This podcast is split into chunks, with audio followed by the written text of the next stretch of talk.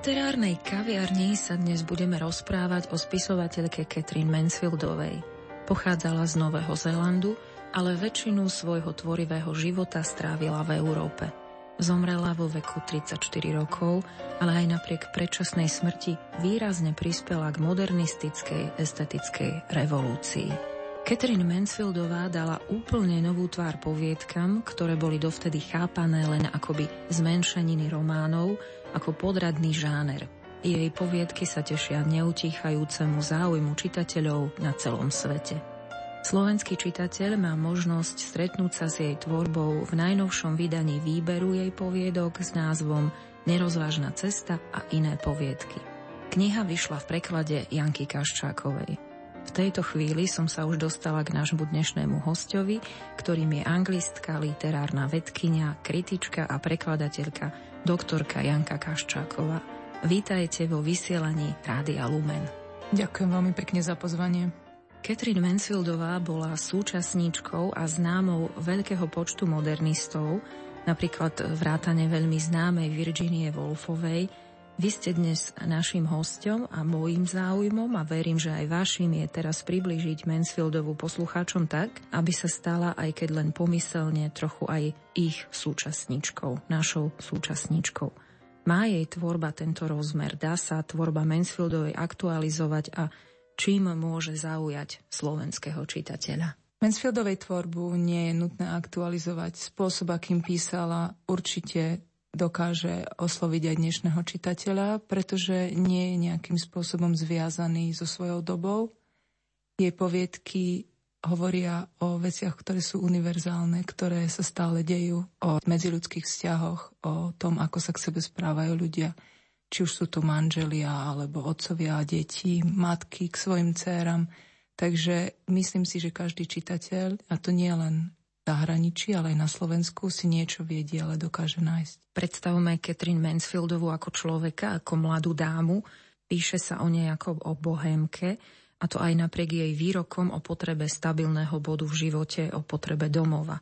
Aká bola Catherine Mansfieldová? Catherine Mansfieldová by sa dala charakterizovať takým krásnym slovenským výrazom čierna ovca svojej rodiny a jej rodina bola taká typická dá sa povedať, rodina typická stredná vrstva, ktorá sa neskôr vypracovala teda na tie najvyššie priečky, spoločenské priečky novozelandského rebríčka, ale ona vždycky bola taká nonkonformná, nechcela sa prispôsobovať tomu, ako ju rodičia chceli vidieť alebo ako ju rodičia chceli mať. Takže od detstva sa snažila rebelovať. Keď jej sestry niečo robili, ona to nechcela robiť. Keď otec od nej niečo chcel, tak ona to nechcela robiť a hlavne mala iné videnie sveta ako jej rodina. Pozerala sa na svet inými očami a preto bola veľmi často nepochopená, pretože si jej rodina alebo jej blízky príbuzní mysleli, že si vymýšľa, že dokonca, že klame. Pretože jej príhody, príhody, ktoré rozprávala, ktorými testovala svoju fantáziu, oni považovali za klamstvo, za vymýšľanie si. Taká to bola od detstva, no a rebelovala stále. Vlastne jediná z rodiny nechcela žiť život taký ako jej rodina, takže sa rozhodla, že sa vydá do Británie, do Anglicka, do Londýna a že sa stane spisovateľkou, že hlavným zmyslom jej života teda nebude mať rodinu a deti, ale že si nájde nejaké miesto aj v tom literárnom svete.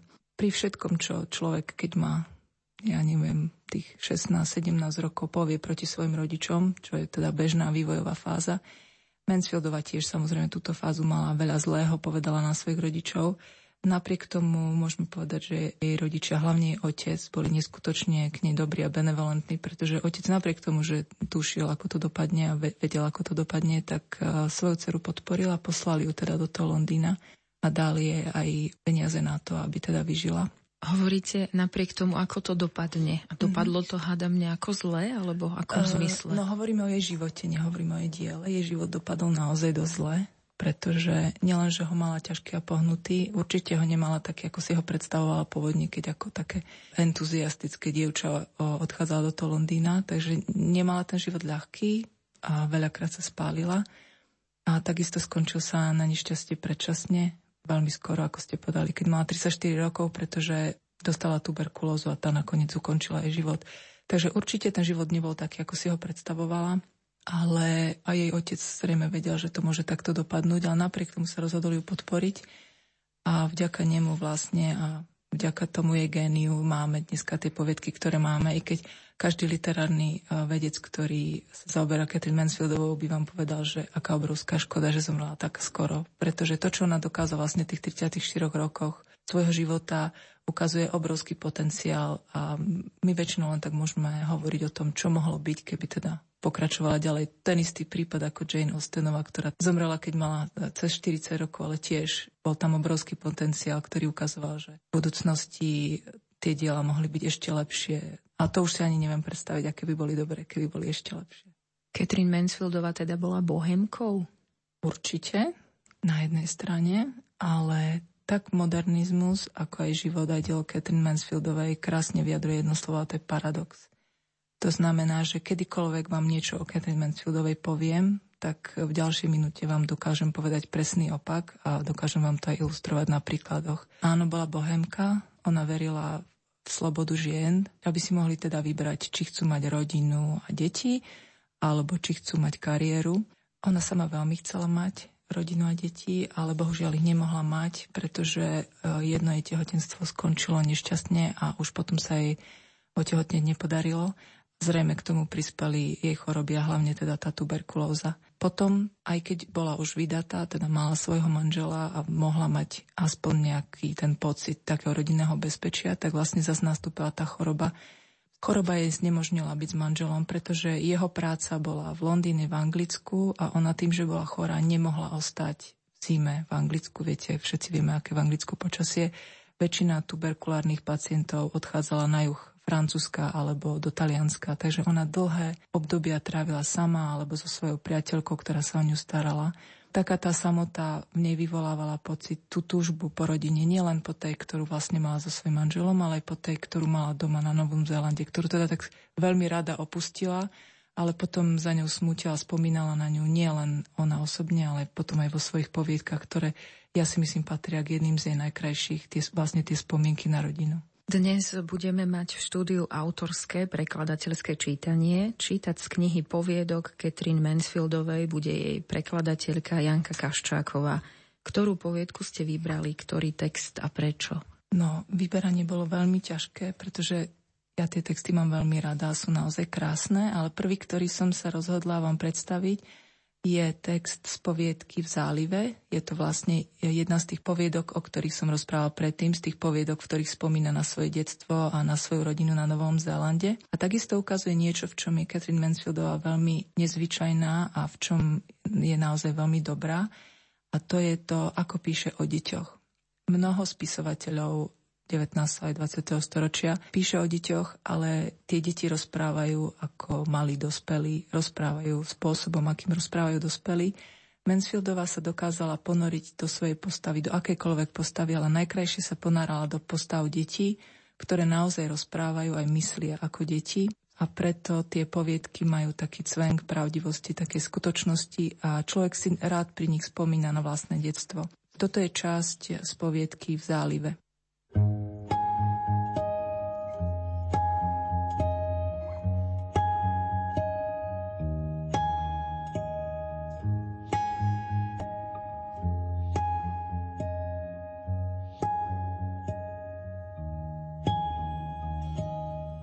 V práčovni sa po olovrante zišla zvláštna spoločnosť. Okolo stola sedel bík, kohút, somár, ktorý stále zabúdal, že je somár, ovca a včela.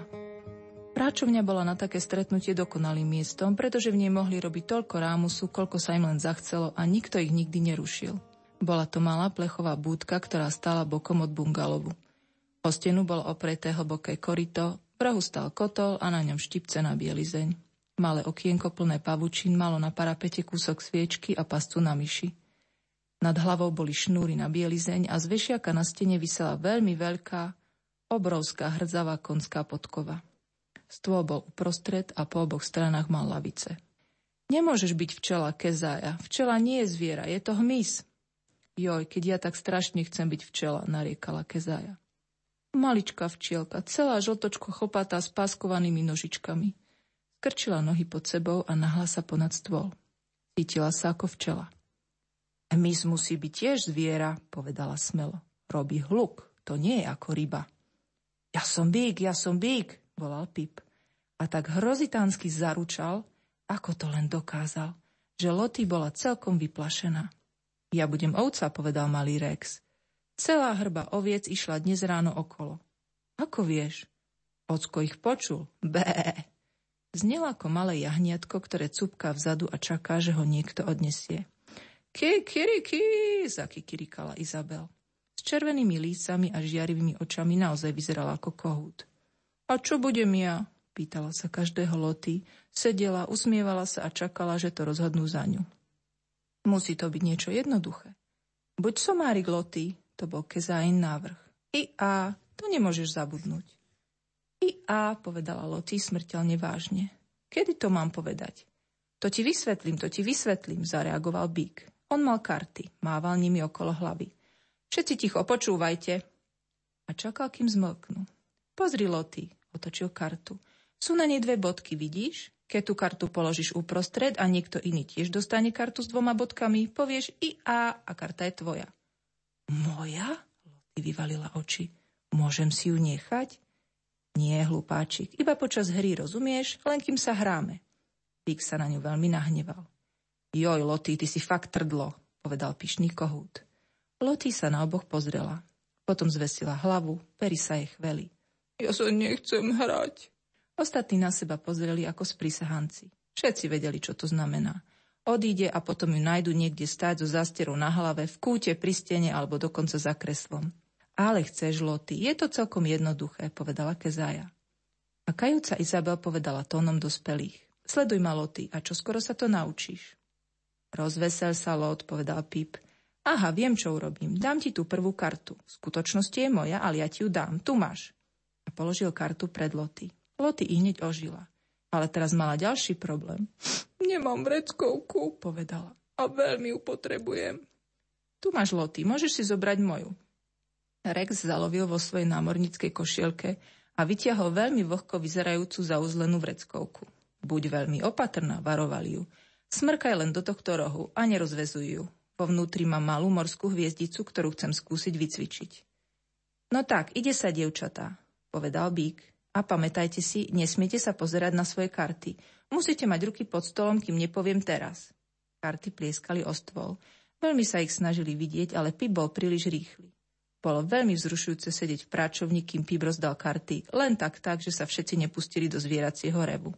Teraz, Loty, začni, Lotý plácho natiahla ruku, zobrala vrchnú kartu zo svojho balíčka, dobre sa na ňu pozrela, bolo jasné, že počíta bodky a zase ju položila. Nie, Lotý, to nemôžeš urobiť. Nesmieš sa najskôr pozrieť, musíš ju hneď obrátiť. Ale potom ju všetci uvidia zároveň so mnou, povedala Lotý. Hra pokračovala. Mú, Bík bol strašný. Načahoval sa po stole, ako by chcel karty zožrať. Bzzz, zabzučala včielka. Kikiriki, v rozrušení sa Izabel postavila a mávala lakťami ako krídlami. Bé, malý Rex položil na stôl guľového kráľa a Loty zase toho, ktorého volali španielský kráľ. Už nemala skoro žiadne karty. Prečo nezavoláš Loty? Lebo som zabudla, kto som, žalostil somárik. Tak buď niečo iné, buď pes, hau hau. Áno, to je oveľa jednoduchšie. Loty sa znova usmiala. Ale keď mali s Kezajou rovnakú kartu, Kezaja schválne čakala. Ostatní žmúrkali na loty a ukazovali na karty.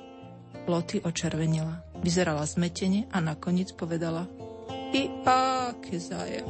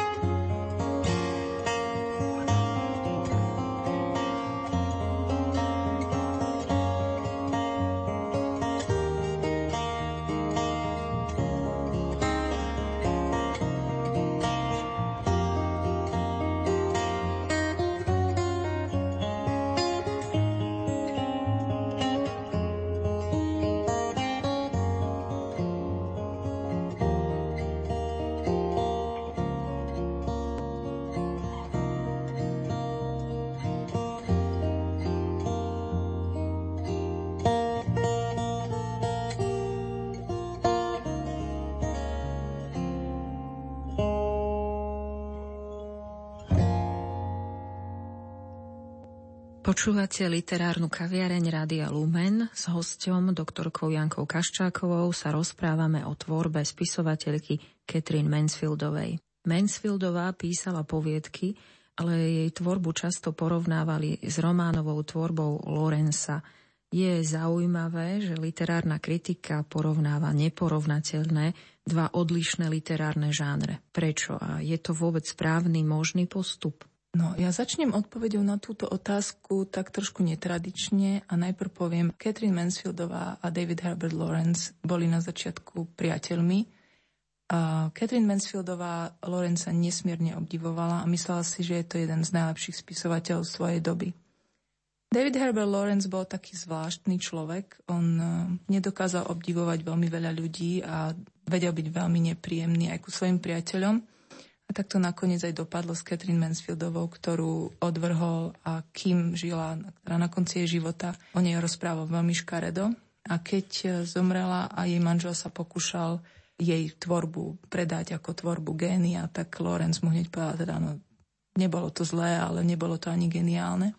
Takže David Herbert Lawrence je taká zvláštna postava anglickej literatúry. Ale nič to nemení na fakte, že mali veľa spoločného. David Herbert Lawrence písal aj poviedky, písal vynikajúce poviedky, ale áno, je samozrejme známy hlavne svojimi románmi. A to preto, lebo anglická literárna kritika sa pozerala na poviedky z hora. Všetci ich písali, písali ich hlavne preto, aby si zarobili nejaké peniaze, ale nikto ich nepovažoval za cieľ svojho umeleckého snaženia. Bolo to niečo ako trénovanie si prstov, trénovanie si motívov na to, aby raz som teda napísal ten veľký anglický román, za ktorý ma všetci budú obdivovať. Preto aj na Catherine Mansfieldovú nielen Lawrence, ale aj mnohí iní sa pozerali z hora. Čo majú spoločné je ich pozícia outsiderov v prvom rade. Mansfieldová bola samozrejme z Nového Zelandu, čiže z kolónií a snobstvo anglickej literárnej smotanky v tej dobe bolo dosť veľké. Takže Nepozerali sa na ňu len ako na autorku, ale ako na autorku z kolónií, ktorá práve pre svoj pôvod nebola pre nich väčšinou dosť dobrá. David Herbert Lawrence bol synom baníka a mal úplne iný pohľad na literatúru ako jeho súputníci, ktorí boli väčšinou zo strednej alebo vyššej vrstvy. Čo majú spoločné, je ich obrovská vášeň. Oni sa ponárajú do svojich postáv, do svojich diel, oni sa investujú citovo čo mnohí modernisti nerobili. Takisto majú nádherný zmysel pre detail a hlavne pre použitie prírody vo svojich dielach. Symbolika prírody je niečo, čo majú veľmi spoločné. Obidvaja obdivovali anglických romantických básnikov a táto láska k básňam, romantickým básňam, spôsobu, akým sú písané, sa ukazuje aj v ich dielach. Čiže aj keď je to próza, veľmi často človek cíti rytmus, aj ten prístup, akým to píšu, je veľmi, veľmi poetický. Ďalšia vec, ktorú mali spoločnú, ich diela sú výrazne autobiografické. Mnohí kritici vám povedia, že sú schopní nájsť presne strom, o ktorom Lorenz rozpráva v tej a v tej knihe.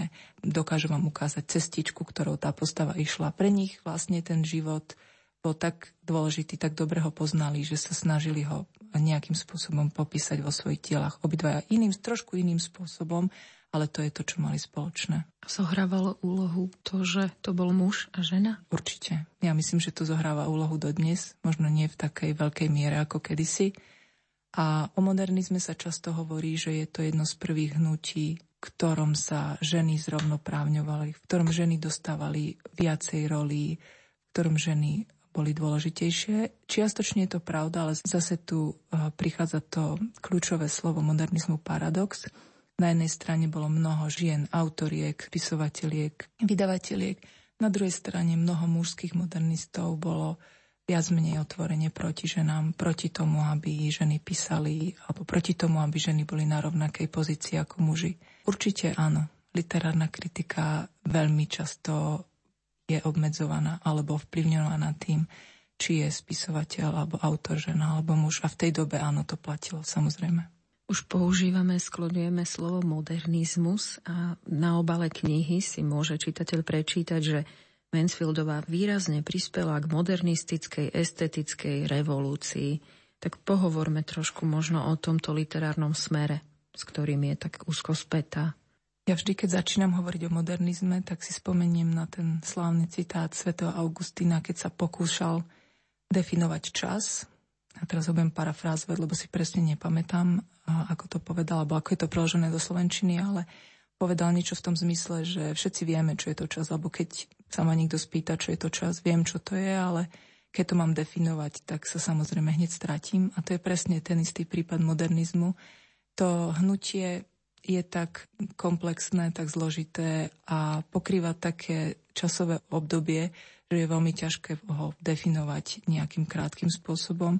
Ja by som povedala, že modernizmus je hnutie, ktoré prichádza v takej veľmi kritickej dobe, v dobe, keď e, sa menia hodnoty alebo keď sa staré hodnoty zavrhujú. Autori sa snažia nájsť teda hodnoty nové. Keď začína modernizmus, svet stojí vlastne na počiatku obrovskej katastrofy, obrovského konfliktu rozmerov, aký predtým nebol, čiže prvej svetovej vojny, ktorá ukazuje, že tie nádeje, ktoré prichádzajú s technologickým rozvojom, s moderným svetom, proti ktorému paradoxne modernizmus bojuje, sú veci, ktoré dokážu robiť veľké zlo. Ľudia pred Prvou svetovou vojnou verili, že veci, ktoré sme vymysleli, auta, rádio, film, sú tak fantastické, že už nebudeme potrebovať vojenské konflikty na to, aby sme riešili svoje problémy alebo aby sme riešili nezrovnalosti, ktoré sú medzi nami. Naozaj tento názor bol veľmi idealistický, ale bol tam, ten názor bol tam. A tá prvá svetová vojna dosť krutým spôsobom ukázala, aký idealistický ten názor naozaj bol. Že to čokoľvek, čo sme vymysleli pre dobro ľudí, tak sme okamžite dokázali zneužiť strašným spôsobom vo vojnovom konflikte. Vojna je veľmi dôležitým článkom modernizmu, ale nedá sa povedať, že je tým, čo ho vyvoláva. Modernizmus prichádza skôr, ale ako keby tí spisovatelia, umelci, akým spôsobom cítili to, čo sa blíži a snažili sa ukázať, že ten spôsob, akým bol svet ukazovaný alebo portretovaný v tom 19.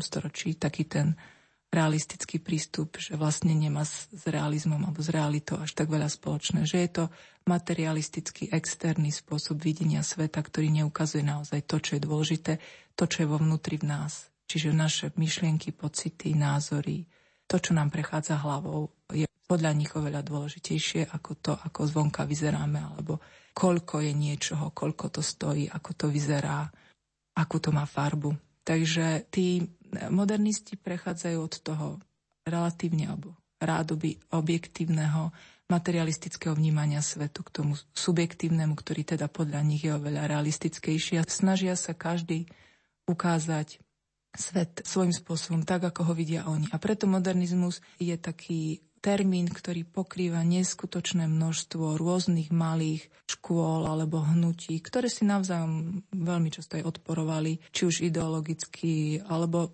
aj v detailoch, ale aj v dôležitých veciach. Jediným spojivom je to, čo Ezra Pán povedal, je robme to po novom. To znamená, že robia to po novo dosť takým revolučným spôsobom, ale keby som začala rozprávať to všetko ako rôzne a prečo, tak by sme tu boli veľmi dlho. Takže tak na začiatok, že čo je asi modernizmus. Kritici označujú Catherine Mansfieldovú za rivalku Virginie Woolfovej, ale jej poviedky predsa akoby pochádzali z iného obdobia, sú písané odlišným jazykom a dočítala som sa, že práve Mansfieldová je jediný autor, na ktorého tvorbu priznala Virginia žiarlivosť. Vraj priznala, že ak niekomu závidela jeho autorský štýl, tak to bola práve Catherine Mansfieldová. Toto je veľmi často citovaná veta Virginie Woolfovej, hlavne tými, ktorí majú radi Catherine Mansfieldovú a snažia sa ukázať, že sú alebo boli aj iní modernisti, lepšie povedané modernistky ako Virginia Woolfová.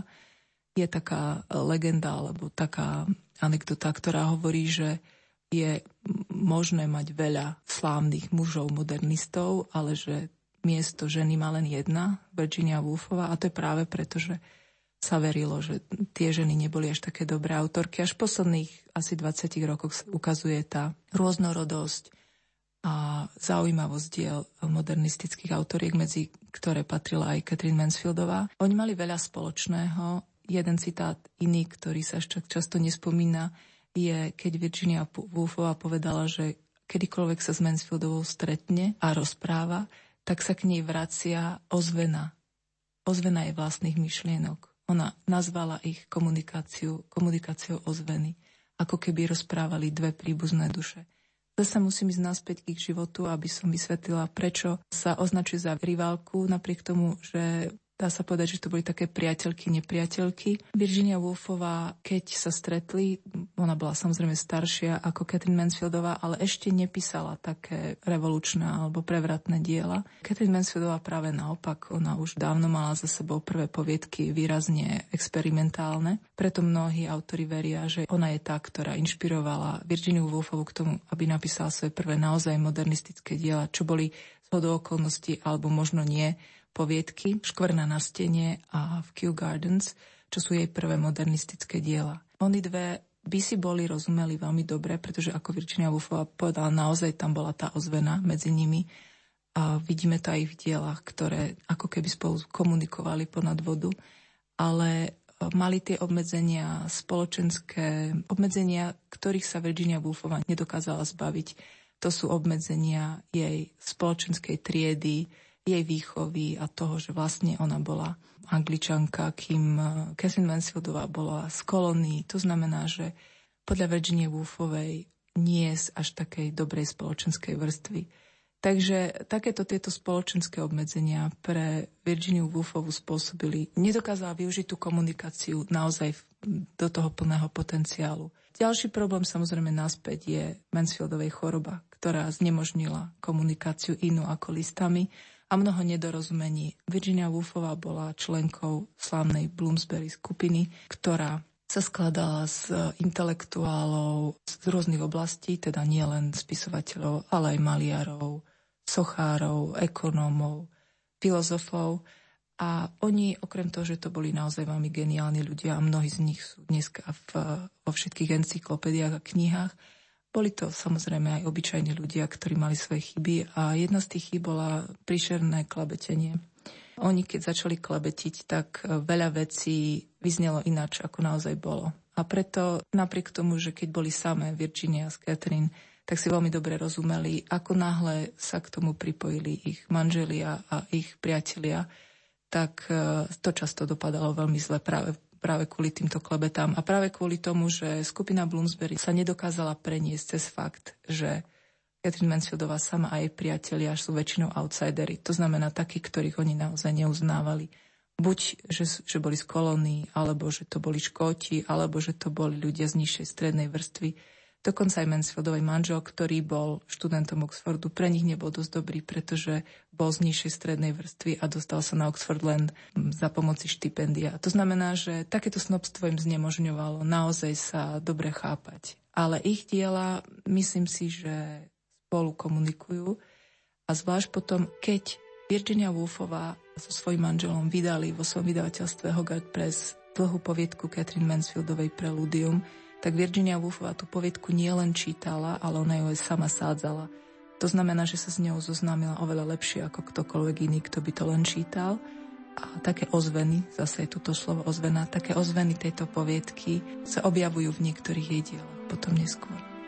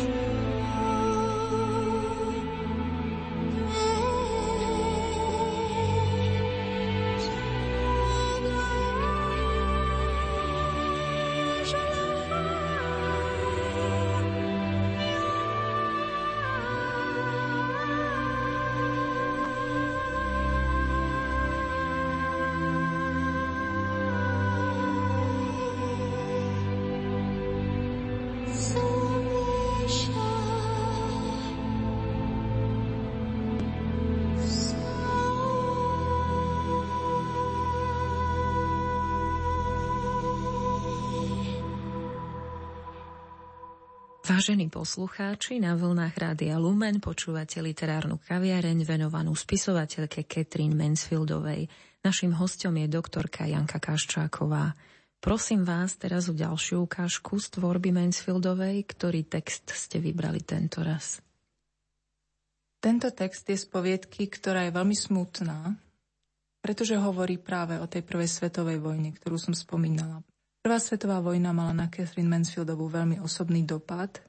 Jej vlastný brat, ktorý bol vytúženým synom, jediným synom v rodine, sa prihlásil ako dobrovoľník do vojny a nastúpil do vojny. Veľmi krátko potom, ako sa dostal na front, tak zomrel veľmi nešťastnou smrťou. Nedostal sa ešte priamo do boja, ale ukazoval ostatným vojakom, ako narábať s granátom, s ručným granátom a ten granát bol chybný a vybuchol mu v ruke. Takže vlastne teraz v oktobri to bude 100 rokov, ako jej brat zomrel prvej svetovej vojne. Catherine Mansfieldová túto stratu znášala veľmi ťažko, pretože svojho brata mala veľmi rada a videla ho vo svojom živote len veľmi krátko. Bola to samozrejme obrovská tragédia pre ňu aj pre jej rodinu. Na druhej strane dokázala túto tragédiu použiť vo svojich dielach na to, že si uvedomila, že tých, ktorých kedysi hovorila zle, ako svojich rodičov a svojej rodine, pretože sa potrebovala od nich oslobodiť alebo potrebovala sa od nich osamostatniť a odísť preč, tak teraz sa aj tí ľudia vracali do spomienok a chcela o nich rozprávať, práve preto, že jeden z nich už nebol na tomto svete, práve preto, že jeden z nich už odišiel, dokázala sa pozerať na svoju rodinu, na svoju rodnú krajinu objektívnejšie, s takou krásnou nostalgiou. Na druhej strane neidealizuje si ich, nemá spomienkový optimizmus.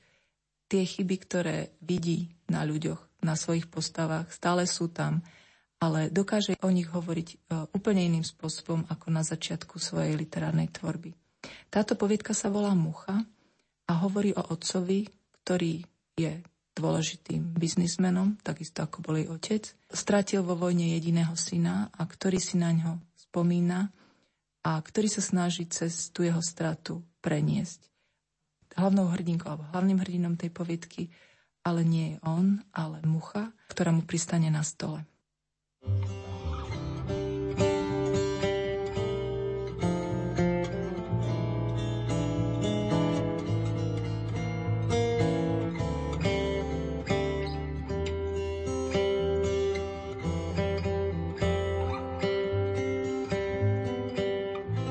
Tej chvíli si šéf všimol, že mu do veľkého kalamára spadla mucha a zúfalo sa snažila vyliesť von.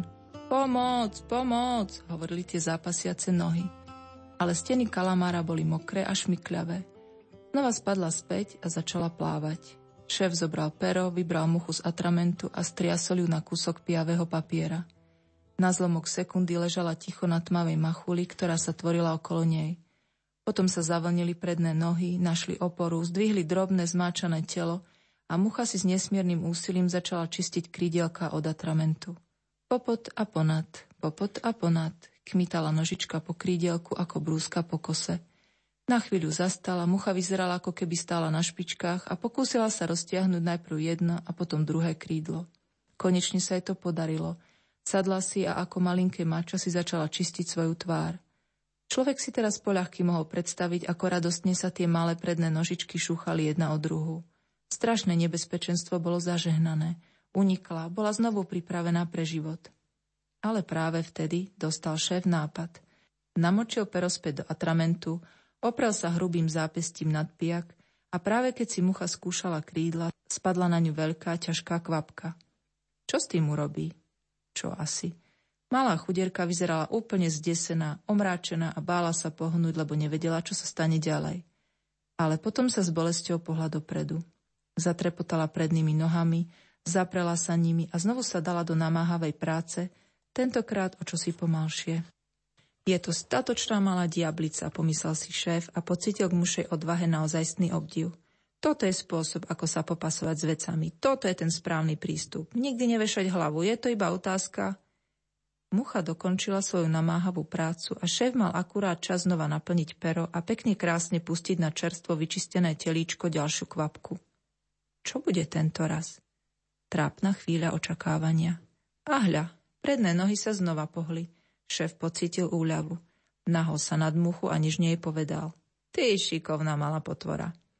Dokonca dostal úžasný nápad. Dýchal na ňu, aby skôr vyschla. Ale napriek tomu v jej snahe bolo teraz niečo plaché a slabé a keď šéf namočil pero hlboko do kalamára, rozhodol sa, že tento raz to urobí naposledy. Tak aj bolo. Posledná kvapka dopadla na zmáčaný piak a zababraná mucha v nej ležala a nehýbala sa. Zadné nohy boli prilepené k telu, predné nebolo vidno. No tak, povedal šéf, pohni sa. Štuchol do nej perom. Márne. Nič sa nestalo, ani nebolo pravdepodobné, že sa stane. Mucha bola mŕtva. Šéf zodvihol mŕtvolku koncom noža na listy a šmaril ju do koša. Ale zmocnil sa ho taký zúfalý pocit, že sa cítil úplne vydesený. Zazvonil na Macyho. Doneste mi nejaký nový pijavý papier, povedal prísne. A pohnite sa.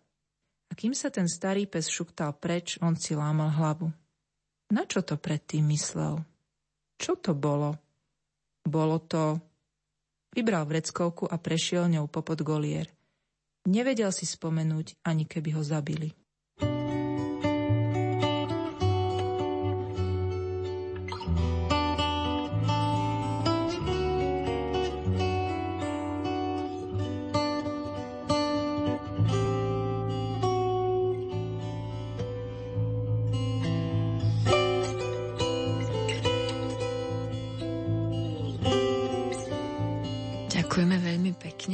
Poprosím vás teraz, vysvetlite nám tú mušaciu metaforu.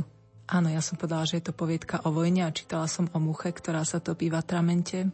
Tá postava toho šéfa, to je vlastne ten otec a určite je dôvod, prečo nemá meno, prečo sa volá iba šéf, pretože je očividné, že to nie je len jej, teda Mansfieldovej otec, ktorého syn zomrel.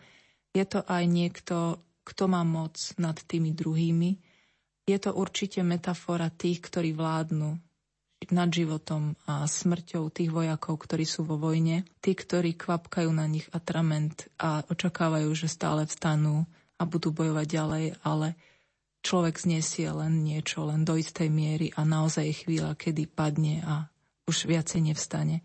Mucha je určite metaforou aj vojaka Prvej svetovej vojny, ktorý sa stáva vojakom bezmenným. Ich je tak veľa. Za jeden deň umierali tisíce až desať tisíce vojakov.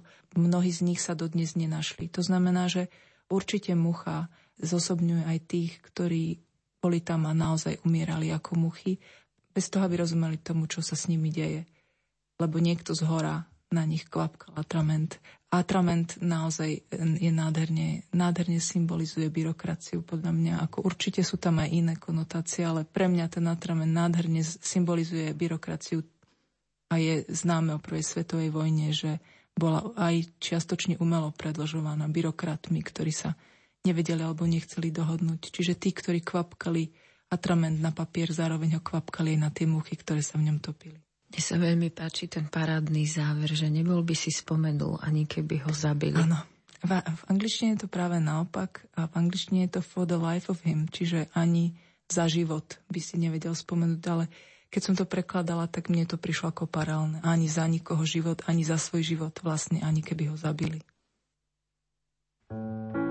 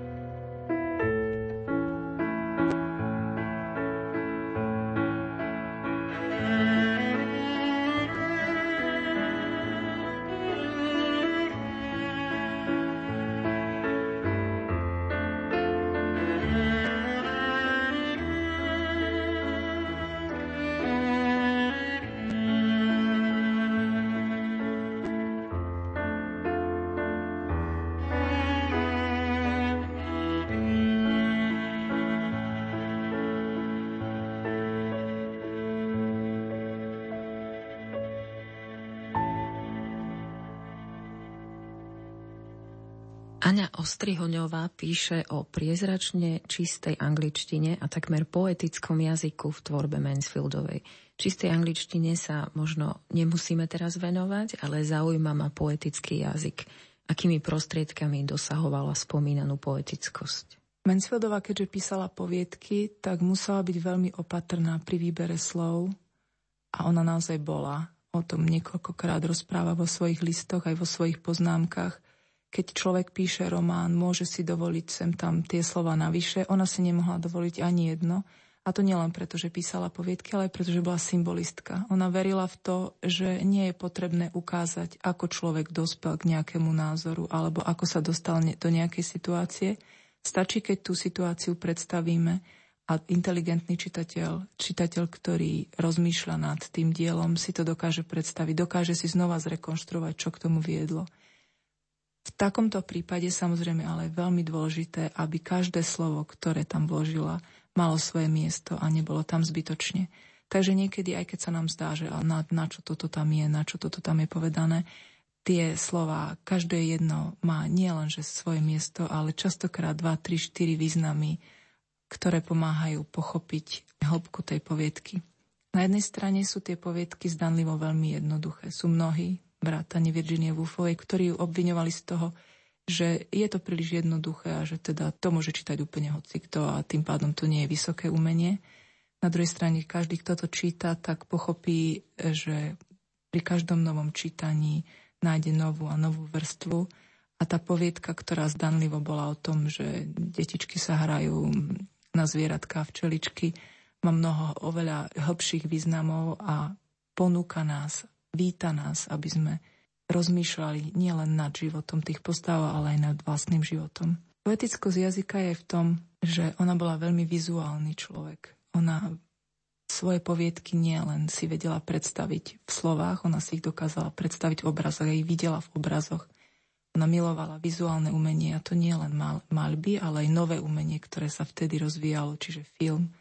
Mansfieldová svoje poviedky aj počula, bola vynikajúca muzikantka, bola čelistka. Takže tieto tri veci spojené dokopy vytvárajú takú až trojdimenzionálnosť jej poviedok. Človek častokrát zatvára oči, lebo ho oslňuje slnko z poviedky. Je to tak napísané, že to človek nielen číta, ale to aj cíti. A ako sa jej to podarilo, to naozaj neviem. To, je to asi taký dar nejaký, ale Myslím si, že veľa z toho robí jej láska k životu a jej láska k jazyku, je láska k umeniu všeobecne. Ona ten život miluje tak a je tak vynikajúca pozorovateľka, že dokáže nájsť to slovo, ktoré v nás vyvolá, ten pocit, ktorý ona potrebuje v nás vyvolať. To znamená, že tie slova nie sú len také ploché, čierne, škvrny na tom papieri, ale oni z toho papiera vychádzajú ako obrázky, pretože ona dokáže nájsť to slovo, ktoré v nás niekde vyvolá pocit. Dokážeme si predstaviť ten slnečný deň alebo ten upršaný deň. Dokážeme si predstaviť pocit zúfalstva napríklad, ktorý má ten otec, ktorý stratil syna. Preto sú tie jej poviedky také vzácne, také krásne.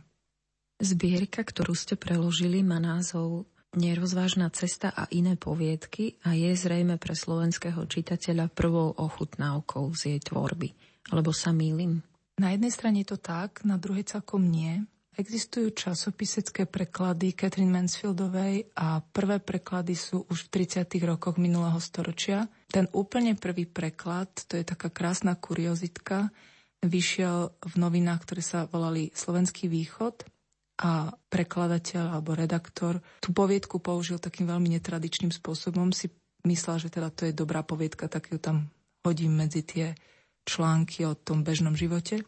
Ale čo je zaujímavé, okrem toho, že ten preklad je taký nie veľmi dobrý v zmysle, nie veľmi sa približuje k originálu a sú tam vynechané vety, ale aby ten prekladateľ alebo autor naozaj poukázal na to, čo si myslí, že treba poukázať, tak dopísal k poviedke posledný odstavec, ktorý tam nikdy nebol, práve ktorý zničil ten ten typický modernistický štýl Catherine Mansfieldovej, ktorý hovorí o tom, že otázky treba klásť, ale netreba ich odpovedať. To znamená, že jej poviedky končia tak, aby si človek interpretoval, čo to znamená pre tú postavu, alebo čo to znamená pre ňo samotného.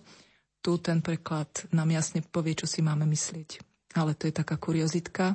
Hovorím, existujú preklady do slovenčiny časopisecké, napríklad e, počas vojny, počas druhej svetovej vojny v časopise Živena vyšli tri poviedky, aj potom neskôr nejak existoval, samozrejme ich veľmi málo. Slovenský čitateľ mohol čítať Catherine Mansfieldovú cez české preklady, ktoré vyšli 30., 50. a 70. rokoch. Prekladal ich významný český prekladateľ Alois Koumal, ale táto zbierka poviedok je vlastne prvý knižný preklad Catherine Mansfieldovej do Slovenčiny. A ako sa kniha prekladala vám? Ťažko, ale s láskou. Ťažko preto, pretože Slovenčina je výrazne odlišný jazyk od angličtiny a každý, kto sa ponorí do toho textu Catherine Mansfieldovej, a ja myslím, že to platí pre každého prekladateľa, keď sa ponorí do toho textu, tak je mu vždycky ľúto, keď sa mu nepodarí alebo keď sa nedá niečo preložiť tak, aby to verne ukazovalo ten charakter toho textu. Na druhej strane ja pracujem na Catherine Mansfieldovej už toľké roky, že každé slovo som vedela, prečo tam je a prečo tam má byť. A, takže sme mali také rodinné debaty o tom, že či tam teda má byť toto slovo v Slovenčine alebo iné slovo v Slovenčine. Ale samozrejme prekladať jeho jazyka je vždycky veľmi ťažká práca, ale stojí to za to.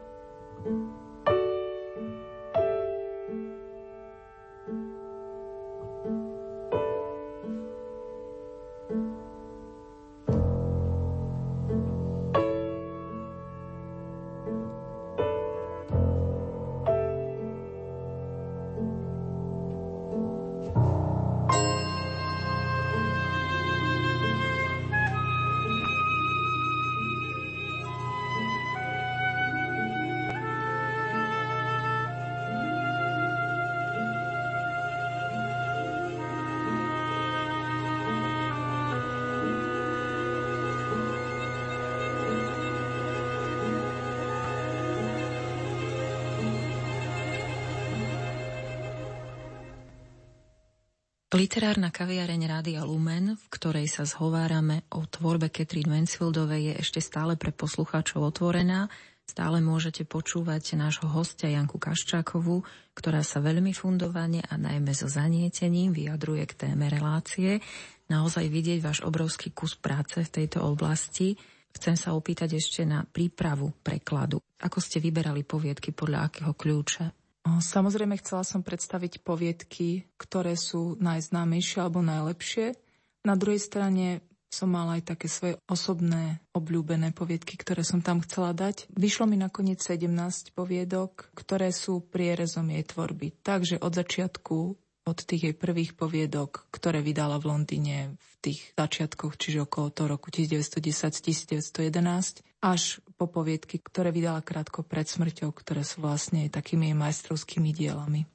Ešte jednu ukážku z knihy Nerozvážna cesta a iné poviedky si budete môcť teraz vypočuť. Poprosím vás do tretice. No, toto je ukážka z poviedky, ktorá je jedna z mojich najobľúbenejších, ktorú mám veľmi rada z mnohých dôvodov. V prvom rade preto, že ukazuje nádherný zmysel pre humor, ktorý mala Catherine Mansfieldová aj osobne, ale ktorý sa ukazuje aj v jej poviedkach. Druhý dôvod je to, že jej hlavnými postavami sú osoby, ktoré by sa väčšinou do literárneho diela nedostali, alebo keď by sa dostali, tak by hrali také bočné úlohy.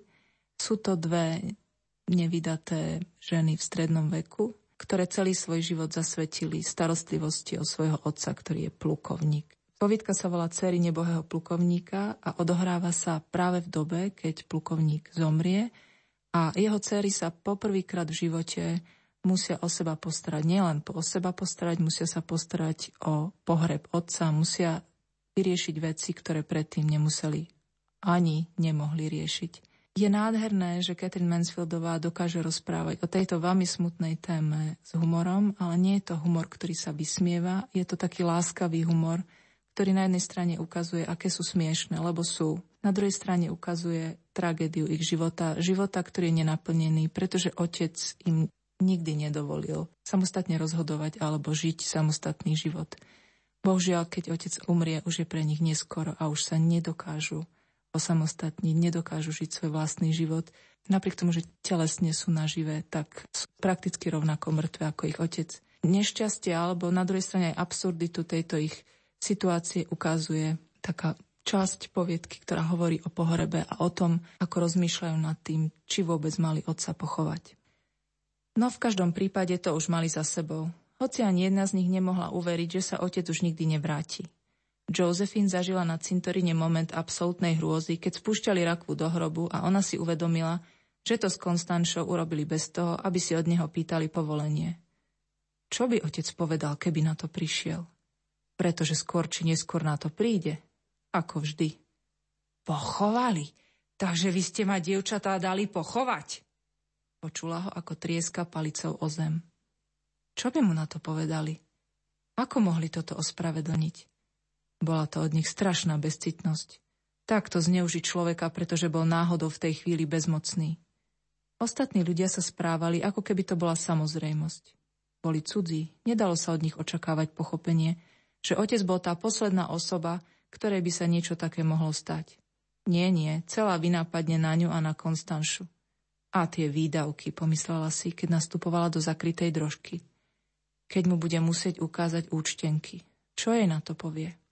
Počula ho ako vrieska. A vy očakávate, že zaplatím tento váš pochabý výlet? Bože, zastonala Josephine na hlas. Nemali sme to urobiť kon. A Konstanča celá v čiernom a bledá ako citrón vydesene zašepkala.